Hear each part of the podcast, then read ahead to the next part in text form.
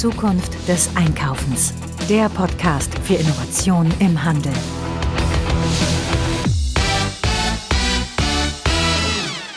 Hallo und herzlich willkommen zu einer neuen Ausgabe des Zukunft des Einkaufens Podcast.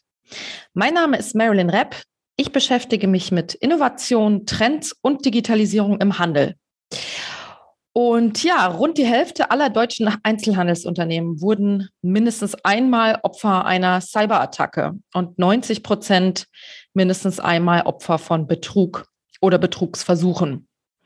Gerade Handelsunternehmen sind äh, besonders gefährdet, weil sie in den meisten Fällen keine oder unzureichende Sicherheitsvorkehrungen getroffen haben und für Hacker deutlich leichtere Beute sind. Das zeigen Umfragen und Studien. Ja, und heute klären wir in diesem Podcast, wie ihr die größte IT-Sicherheitslücke bei euch im Unternehmen schließen könnt. Vielleicht habt ihr ja schon eine Vermutung, was diese Sicherheitslücke genau sein kann.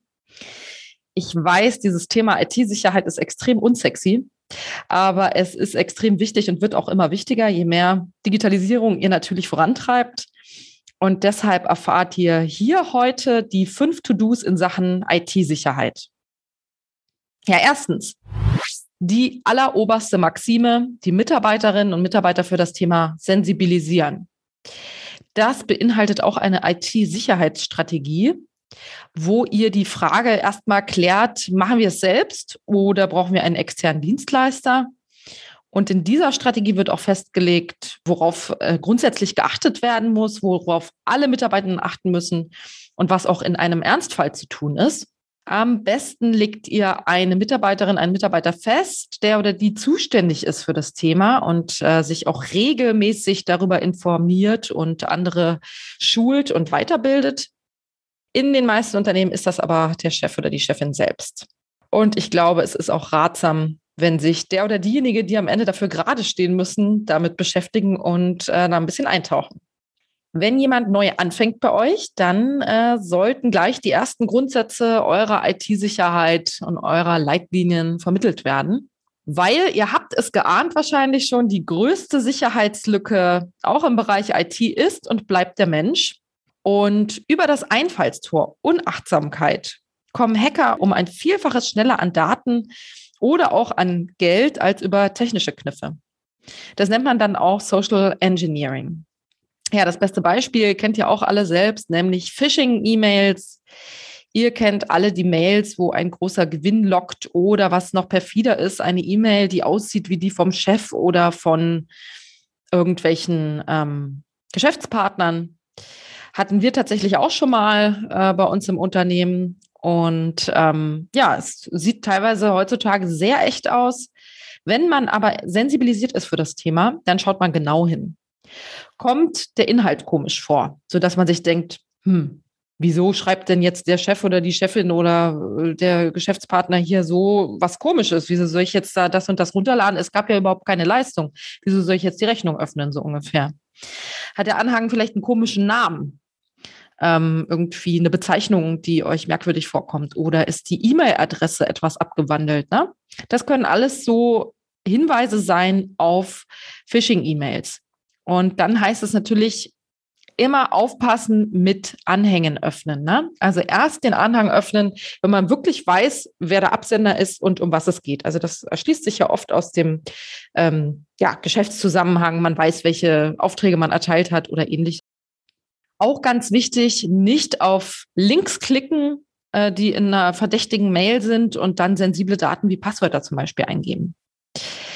Ja, E-Mails mit Viren im Anhang werden übrigens meistens nicht ganz gezielt an ein Unternehmen gesendet, sondern an ganz viele Unternehmen gleichzeitig. Und erst wenn das Virus dann aktiv ist, schauen sich die Hacker die Firma genauer an. Also erster Punkt, der wichtigste Punkt, die Sicherheitslücke Mensch sensibilisieren, alle Mitarbeiter ständig auf dem Laufenden halten, was IT-Sicherheit angeht. Was sind eure Grundsätze? Und ähm, die Grundsätze schauen wir uns in den nächsten vier Punkten nochmal genauer an. Der zweite Punkt, ganz wichtig, sichere Passwörter. Super wichtig. Nein, Passwort 1234 ist kein sicheres Passwort und es ist unglaublich. Aber genau das ist immer wieder unter den Top 5 der, genutzt, der meistgenutzten Passwörter. Eigentlich unglaublich. Ähm, alle Passwörter sollten auch regelmäßig gewechselt werden und niemals Passwörter zum Beispiel mit einem Post-it an den Bildschirm kleben. Habe ich auch schon oft gesehen. Das ist wirklich vorbei. Das sollte man nicht machen. Denn das Hacken von Online-Accounts ist der häufigste Fall von Internetkriminalität vor allen Dingen bei ähm, Administratoren-Passwörtern, also zum Beispiel, wenn es um eure Shopsysteme geht. Das Knacken von Passwörtern kann aber auch ähm, bei Marktplatzplattformen wie zum Beispiel eBay, äh, wo ihr handelt, ganz desaströse Folgen haben. Und am besten schützt ihr euch mit Passwörtern, die länger als zwölf Zeichen sind. Es sollte sich nicht um Namen oder Wörter aus dem Wörterbuch handeln. Warum? Weil die Hacker einfach das gesamte Wörterbuch inklusive Zahlenkombinationen durchlaufen lassen und irgendwann ist dann natürlich da irgendwo ein Treffer dabei. So, was sind denn jetzt zum Beispiel gute Passwörter? Gute Passwörter haben immer Sonderzeichen und Zahlen, Groß- und Kleinschreibung und sie sind lang. Sie sollten äh, zum Beispiel jetzt für ganz sensible ähm, Daten, also zum Beispiel bei Passwörtern für die Systemverwaltung, mindestens 16 Zeichen haben. Und bitte für jeden Zugang ein eigenes Passwort anlegen. Ja, jetzt fragt man sich, wie soll man sich das alles merken? Am besten mit einem digitalen Passwortmanager. Dafür gibt es heute kostenlose Apps, kann man auch ähm, für seine private Passwortverwaltung super nutzen, mache ich zum Beispiel auch. Das ist ein super Weg, um immer an sichere Passwörter ranzukommen. Ja, der dritte Punkt. Das sind fünf Buchstaben. HTTPS. Was ist das? Das bedeutet Hypertext Transfer Protocol Secure und ist ein Kommunikationsprotokoll im World Wide Web, mit dem Daten abhörsicher übertragen werden können. Es ist eine Transportverschlüsselung sozusagen. Es ist aber auch ein Faktor für die Sicherheit eures Online-Shops zum Beispiel. Und ähm, ja, aus dem klassischen ähm, HTTP äh, Doppelpunkt slash, slash slash wurde dann das sichere HTTPS Doppelpunkt slash slash. Und das ähm, hinzugekommene S steht eben für sicher, also secure Englisch. Und mittels dieses ähm, Zertifikats können ähm, Nutzerinnen, aber auch die abgerufenen Webseiten wissen, welche Daten eingegeben werden. Und das ist also heute so die Standardtechnologie für die Sicherheit von Webseiten und entspricht auch rechtlichen Vorgaben, die eben wichtig sind, auch für Online-Shops und ist ein sicher, als ein sicher anerkanntes Verschlüsselungsverfahren. Ja, dieses kleine S wirkt heutzutage auch wie ein Gütesiegel für Online-Käuferinnen. Und ähm, andersrum gesagt, alle gängigen Browser melden heute ähm, Sicherheitsrisiken, wenn man auf unverschlüsselten Seiten unterwegs ist. Und dieses Zertifikat ist also nicht nur für das Thema Sicherheit wichtig, sondern erhöht sogar die Conversion Rate, also die Zahl eurer wirklichen Käufe auf den Online-Shops ähm, und außerdem werdet ihr mit dieser SSL-Verschlüsselung in der Google-Suche höher gelistet. Also wirklich schlagende Argumente, um euch mit diesen fünf Buchstaben auseinanderzusetzen. Das ist wirklich wichtig heutzutage. Der vierte Tipp. Regelmäßige Updates. Das ist ein ganz grundlegender Schritt zur Sicherung der internen IT-Sicherheit.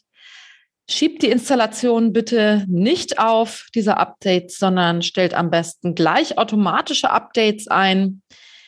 Sicherheitslücken werden von den Programmentwicklern die, der Programme, die ihr nutzt, immer wieder erkannt und geschlossen. Also das kann man sich dann eben vorstellen wie so ein Katz-und-Maus-Spiel zwischen den Hackern und den Entwicklern der Programme. Und wer nicht regelmäßig aktualisiert, also diese Lücken nicht schließt, verliert dieses Spiel. Und ähm, ja, über die Updates bleiben eure Programme stets auf dem neuesten Stand der Sicherheitsstandards. Wir kommen später nochmal auf ein aktuelles Thema zu sprechen, nämlich Log4j. Habt ihr vielleicht schon gehört? Auch da geht es um eine Sicherheitslücke in den Programmen.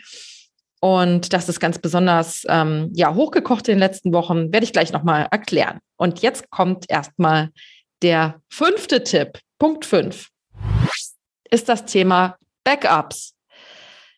Ja, zugegeben, ähm, wenn man mal den Worst Case durchspielt, macht das keinen Spaß. Sollte man aber immer mal machen.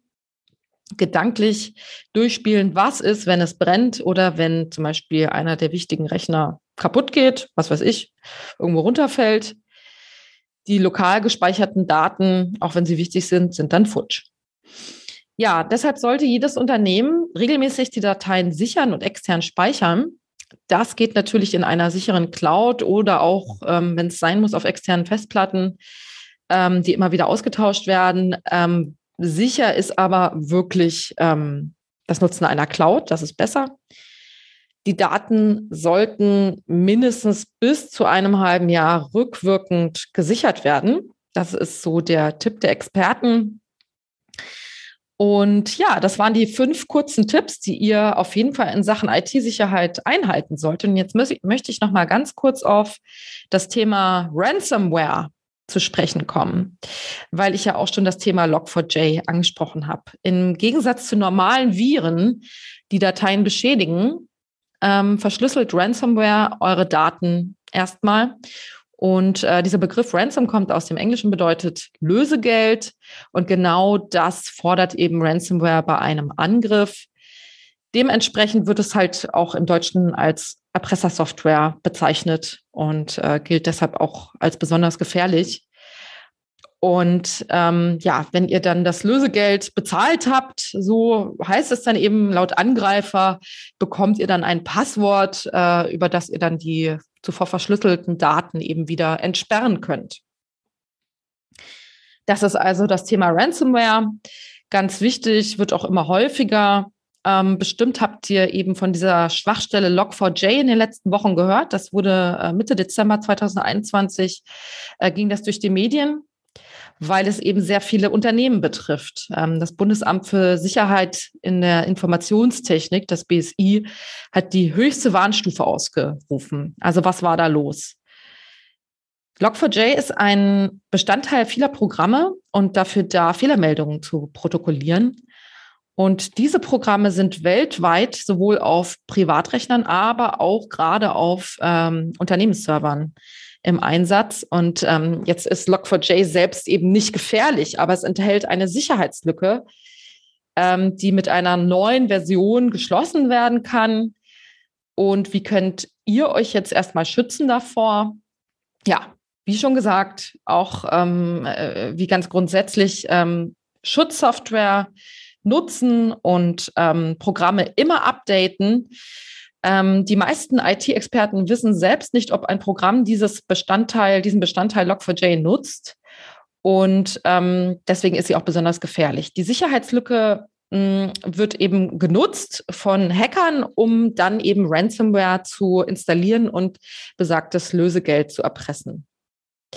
Ich glaube, wir werden noch einiges davon hören, weil eben dieses, ähm, dieser Bestandteil in Softwares so oft genutzt wird, und ja, jetzt gilt es, euch davor zu schützen. Ähm, was tun, wenn aber doch irgendwie was passiert? Ne? Also jetzt nicht nur Log4j, sondern ähm, ja, ihr ein Virus habt oder ähm, ihr erpresst werdet. Ähm, erstmal Lösegeldzahlung auf jeden Fall vermeiden. Jede erfolgreiche Erpressung motiviert natürlich die Angreifer weiterzumachen. Dann ähm, zweiter Punkt ganz wichtig, trennt erstmal das infizierte System vom Netz den Rechner abnehmen, also das Netzwerkkabel des Computers abschalten, äh, rausziehen oder äh, das Abschalten der WLAN-Adapter. Wendet euch an die Polizei und erstattet Anzeige. Die Landes- und Kriminalämter haben da extra Anlaufstellen eingerichtet für eben diese Lösegelderpressung durch Ransomware. Außerdem gibt es auch ähm, Cyberversicherungen.